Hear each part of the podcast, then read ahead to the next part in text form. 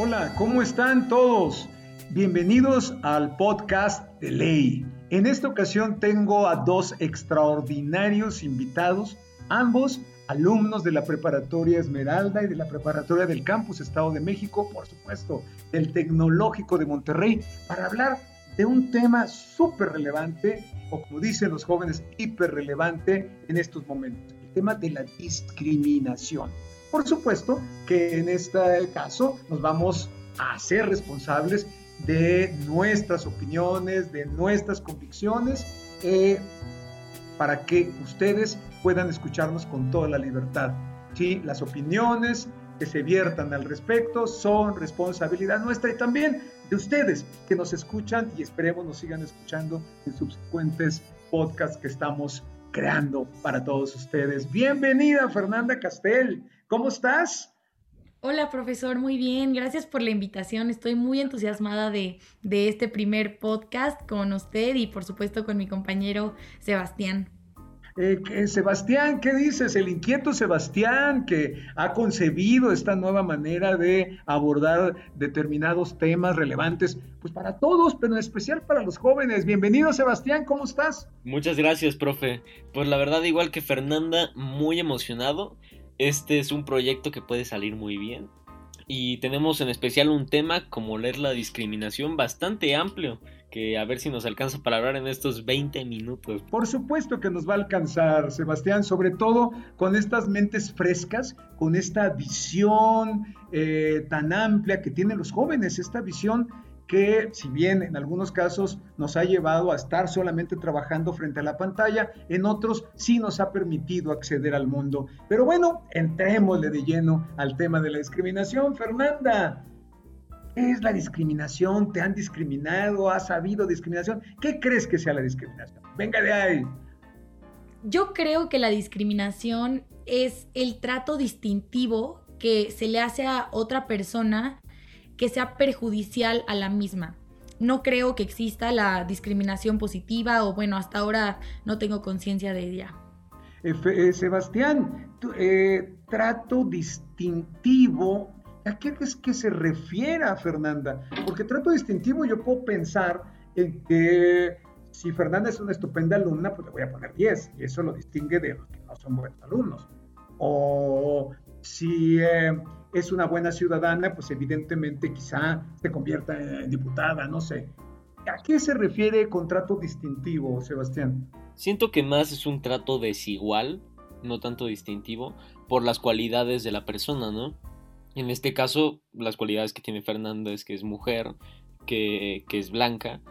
Entonces, siento que un trato discriminatorio sería aplicar sus cualidades en beneficio o en contra de ella. Y ya siento eso sería un acto discriminatorio.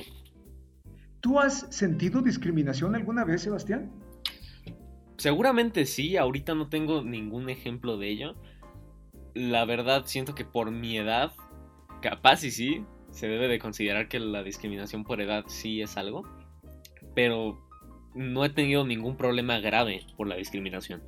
Bueno, tocas un tema muy importante, una forma poco visible y poco sensible a los ojos de los de la sociedad es la discriminación de los niños y de los menores, incluso de los adolescentes, que pensamos que su opinión no cuenta yo he estado frente a actitudes de padres que callan a los hijos porque no les dan la oportunidad de hablar o de expresar su opinión. Eh, evidentemente se puede callar a los hijos cuando estén diciendo una impertinencia, ¿verdad? Cuando estén haciendo un berrinche. Pero hay momentos en que los niños con su frescura expresan opiniones que pueden ser tan relevantes y sin embargo los eh, no los valoramos o no consideramos que su aproximación es una aproximación válida. ¿Tú Fernanda, tú has eh, visto este tipo de, de, escenas de padres a hijos, por ejemplo, o de maestras o maestros de primaria hacia los niños? Claro, yo creo que todos los hemos vivido porque en el México en el que vivimos, claro que no es algo de lo que estar orgullosa esta situación, pero creo que tenemos muy normalizado el asumir que alguien menor a nosotros, hablándonos ahorita de edad, sabe menos que nosotros, cuando realmente estamos cuestionando las cosas. Yo creo que es un punto muy fuerte a su al favor de esta generación, que cuestionamos las cosas. Y muchas veces al cuestionar se nos dan respuestas como pues porque así son las cosas, porque así tiene que ver. Y implícitamente es una discriminación por edad, porque yo digo, porque yo quiero y son cosas que hace gente mayor hacia jóvenes normalmente. O también se puede ver hacia adultos mayores, no solamente los jóvenes estamos vivimos eso. Sí, ahorita considerando que hay discriminación también por edad, pero no para sentarnos solamente en ello, es uno de los tantos ejemplos que se viven en el México actual. Y no solo en México, sino que en todo el mundo. Pero siento que esto ya es suficiente para empezar a decir realmente qué es la discriminación para usted. Fíjate, Sebastián, que antes de continuar, nada más cierro con esta parte de eh, esa poca atención o consideración a las opiniones de los niños, pero también, como lo dijo Fernanda Castel, a las opiniones de los adultos mayores que pensamos que ya no tienen relevancia para la vida cuando tienen un cúmulo de experiencia que pueden ser útiles para poder incluso resolver problemas.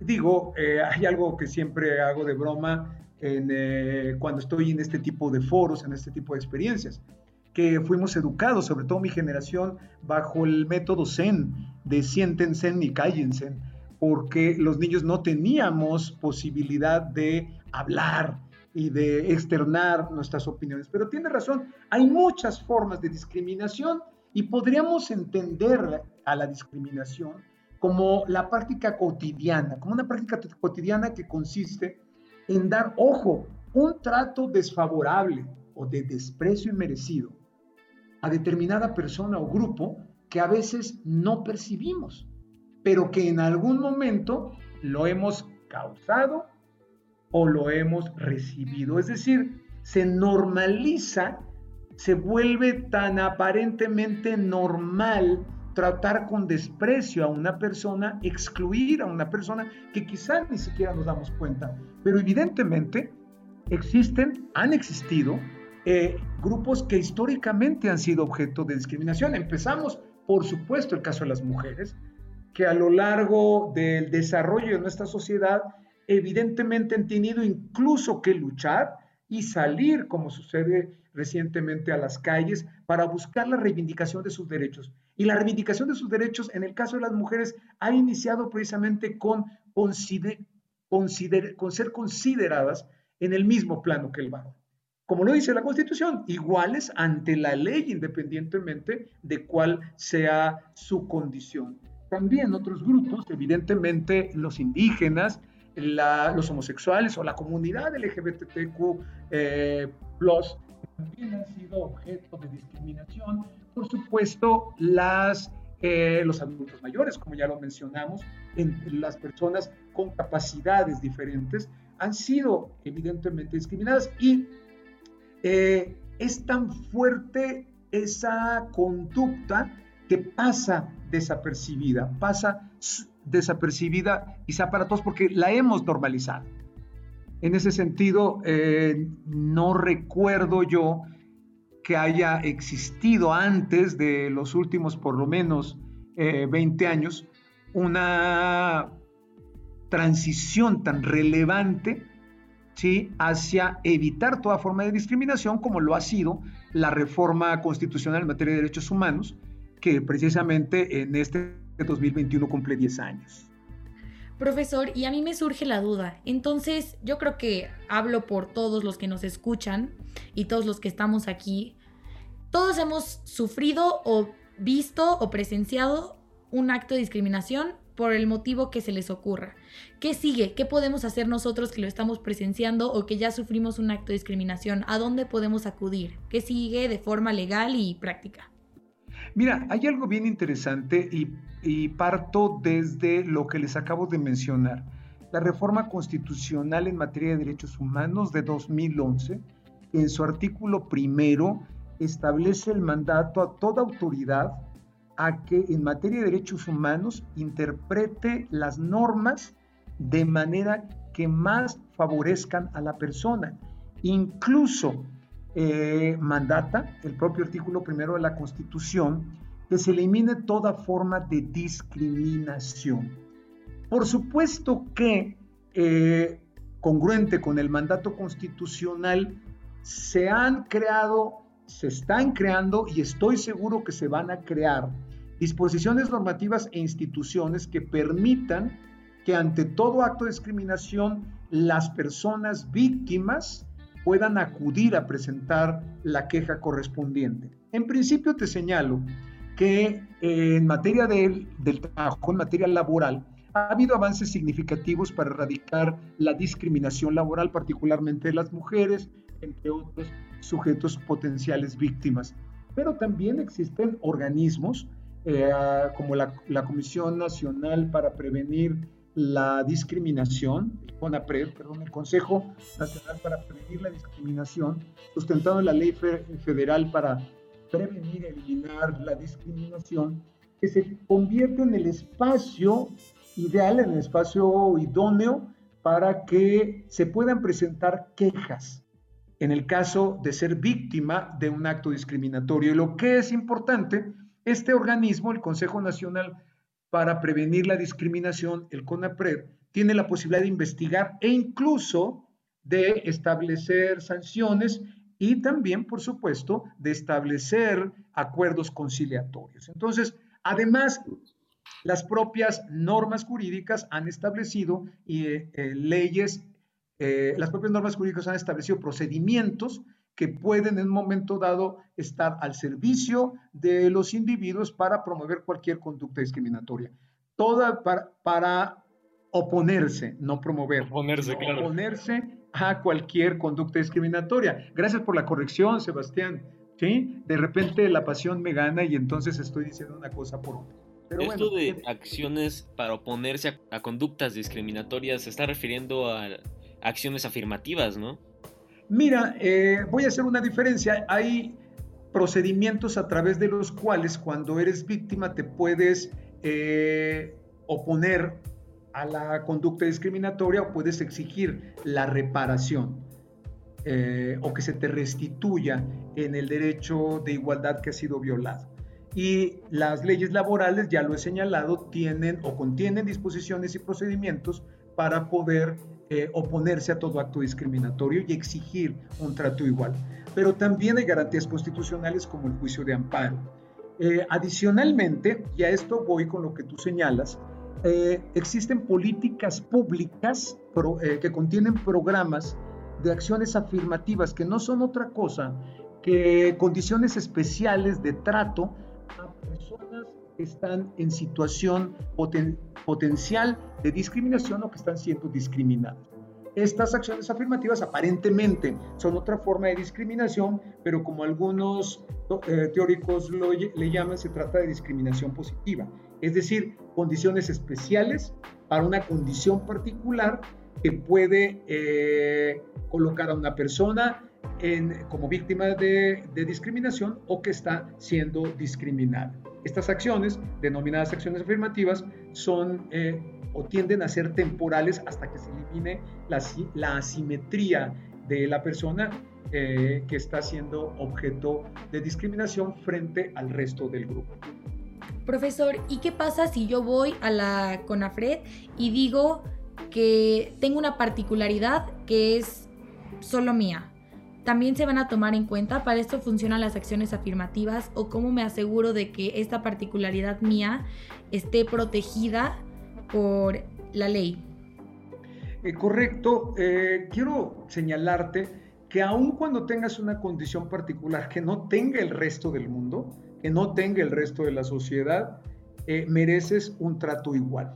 Y en ese sentido, una queja ante el Consejo Nacional para Prevenir la Discriminación puede eh, concluir en que se te reconozca esa condición particular y evidente, evidentemente operen a tu favor acciones afirmativas, dándote un trato particular.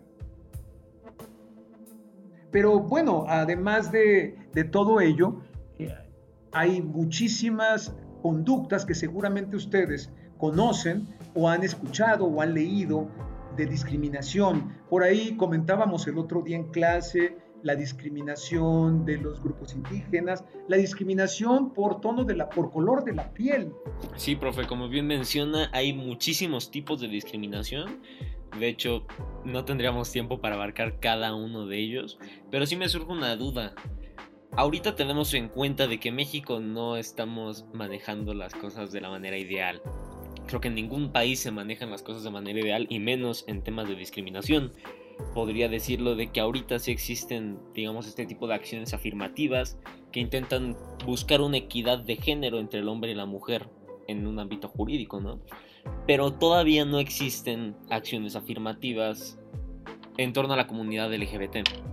Entonces, en base a esto, ¿cuál sería, como su posición, un sistema legal mexicano que involucre este tipo de, de oposición a la discriminación de una manera ideal? ¿Cuál sería el mundo perfecto?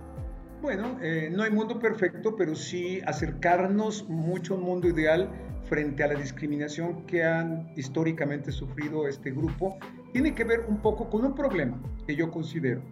Eh, no necesariamente eh, todas las personas de la comunidad, particularmente la comunidad gay y lésbica, se han expresado visiblemente precisamente por la persecución y la exclusión de que han, de que han sido objeto. Por tanto, las reivindicaciones de sus derechos, por llamarle alguna, alguna manera, han tardado. Sin embargo, yo creo que es muy hemos avanzado de manera quizá poco modesta en términos de que hoy día una persona que tiene una determinada preferencia eh, sexual o que se manifiesta con una identidad de género especial, eh, no, cuando menos ya existen disposiciones en materia laboral que impedirían que pudiera ser despedida por esa, por esa condición particular. De todas maneras, eh, existen organismos descentralizados como el caso de la, del CONAPRED, que puede recibir las quejas en ese sentido. Yo creo, eh, por supuesto que falta mucho camino por andar. En la comunidad encontramos a las personas, por ejemplo, los intersexuales, y hay todavía un camino que se tiene que andar para formular normas jurídicas que tutelen los derechos de las personas intersexuales, de la intersexualidad. Luego también las personas eh, transgénero, que también eh, evidentemente precisan de acciones afirmativas eh, para, para ser tratadas. yo recuerdo el caso muy bien, o más bien no tan bien, de un individuo que siendo transgénero, es decir, siendo varón por su condición sexual, pero manifestándose como mujer, incluso un varón eh, heterosexual, pero eh, manifestándose como a la sociedad como, como mujer, tuvo que no compurgar, sino eh, fue sujeto a prisión preventiva en, un centro de reclusión exclusivo para varones, con lo cual evidentemente se colocó en una situación de riesgo. Entonces, en ese sentido, yo creo que faltaría mucho para poder establecer acciones afirmativas para este tipo de casos. Y por supuesto que también eh, procedimientos un poco más expeditos y de, que dieran facilidad de acceso para la actualización del régimen jurídico de las personas transexuales, entre otros. Por supuesto que hay otros, hay otros elementos dentro de la comunidad que tú mencionas, el no binario, eh, que también merecen un respeto y que evidentemente merecen que el Estado genere políticas públicas para evitar la discriminación. recientemente en redes sociales se ha criticado o se han invertido opiniones a favor o en contra y en algunos casos, cosa que me parece bastante eh, cuestionable, satanizado el hecho de que una alumna haya exigido que le, que le denominen como compañera, es decir, eh, para sentirse incluida. Yo creo que en ese asunto también llevamos responsabilidad. Es muy importante que entendamos que la lengua es dinámica, que la, la lengua tiene que actualizarse y que debiera en un momento dado ser una lengua incluyente. Y lo que es más importante, yo les digo a mis alumnos cuando se acercan a preguntarme sobre el tema de utilizar lenguaje inclusivo, creo que debemos empezar por preguntar en un auditorio, preguntar con un interlocutor cómo queremos que nos refiramos a esa persona. Yo creo que por ahí podríamos empezar. Profesor, y ya un poco más, menos teórico, ¿usted ha vivido alguna situación de discriminación por el tipo que sea? Sí, yo he vivido demasiado, bueno, yo viví una discriminación tremenda porque yo soy descendiente de orientales. Y entonces ya te has de imaginar, me gritaban chale, chino cochino, chino montaperros, y la verdad sufría. Y fue tan terrible o esa forma de discriminación que siendo el chino cantonés mi lengua materna, no la desarrollé, la oculté por vergüenza. Imagínate hoy día el nivel de competencia que tendría si hubiera mantenido ese lenguaje que poca gente habla en México. Y lamentablemente... muertos de envidia. Eh, lamentablemente esto, fíjate, esto que ocasionó en mí, imagínate en otras personas eh, situaciones de discriminación aún más graves. Ya estamos, creo que casi llegando a los, a los 25 minutos, pero todavía nos quedan un buen tiempo para cerrar esta parte. Primero, y abusando de que tengo el micrófono, sí quisiera recomendarle a quienes nos escuchan que se acerquen a la página del CONAPRED, del Consejo Nacional para Prevenir la Discriminación, que se acerquen también a la página del Instituto de Investigaciones Jurídicas, que tiene eh, videos e infografías relacionadas con la discriminación bastante didácticas y asequibles para todos ustedes. Entonces, si quisieran eh, comentar algún tema más, todavía nos quedan unos minutos en esta que ha sido, la verdad, una plática fabulosa. No sé qué, qué opines, Sebastián. Yo me siento muy a gusto, ya hasta hice catarsis. Nunca había hablado de, de ese acto discriminatorio del que fui objeto. Sí, yo no tenía ni idea, profe, que iba a sacar ese tema ahorita. Ya, ya llevamos casi 25 minutos de nuestro primer podcast de una plática que considero que fue fluida, pero ya concretamente vayamos cerrando. Fer, ¿tú qué piensas? Yo creo que uno de, una de las problemáticas que se que discriminan más o de las minorías que sufren más la discriminación ahorita, no solo en México, sino en otros países mucho más tradicionalistas, es como ya mencionamos la comunidad LGBT y de hecho hablando con el profesor hace unos días, estábamos comentando que si nosotros teníamos algún problema con las prácticas que con que una pareja homosexual se diera un beso como cualquier otra pareja heterosexual frente a nosotros. Yo a él le comenté que para mí una parte fundamental de la personalidad de una persona es su individualidad y que creo que cada quien tiene que decidir y buscar la felicidad como se le dé la gana, literalmente, mientras no afecte a terceros. Entonces yo creo que si buscas tu felicidad aunque a los demás no les parezca, ellos serán infelices con sus vidas, tú eres feliz y con eso te basta. Efectivamente, y qué hermoso lo que acabas de decir y me permite cerrar con esto. Evidentemente que todos tenemos la gran responsabilidad, ojo, ustedes radio escuchas, todos nosotros tenemos la gran responsabilidad de asegurarnos que las personas que comparten con nosotros este mundo, este tiempo, deben de ser felices y respetemos las formas en las que ellos pretenden, en las que todos nosotros pretendemos alcanzar la felicidad. Con esto cerramos invitándoles a que nos sigan en nuestro siguiente podcast. Tratar estos temas hoy día es de ley. Exactamente, profesor. Como bien lo acaba de decir, estos temas son de ley acabamos de tener una primera edición llena de diferentes ideas, de temas muy complicados, pero siento que fluyó bastante bien la plática, me entretuve muchísimo y... Tampoco se olviden de seguirnos en nuestras redes sociales. Como ya les comentamos, vamos a hacer más podcasts con diferentes temas que son interesantes para todos, no solo para los estudiantes, entonces para que no se los pierdan. Escúchenos en nuestro siguiente podcast.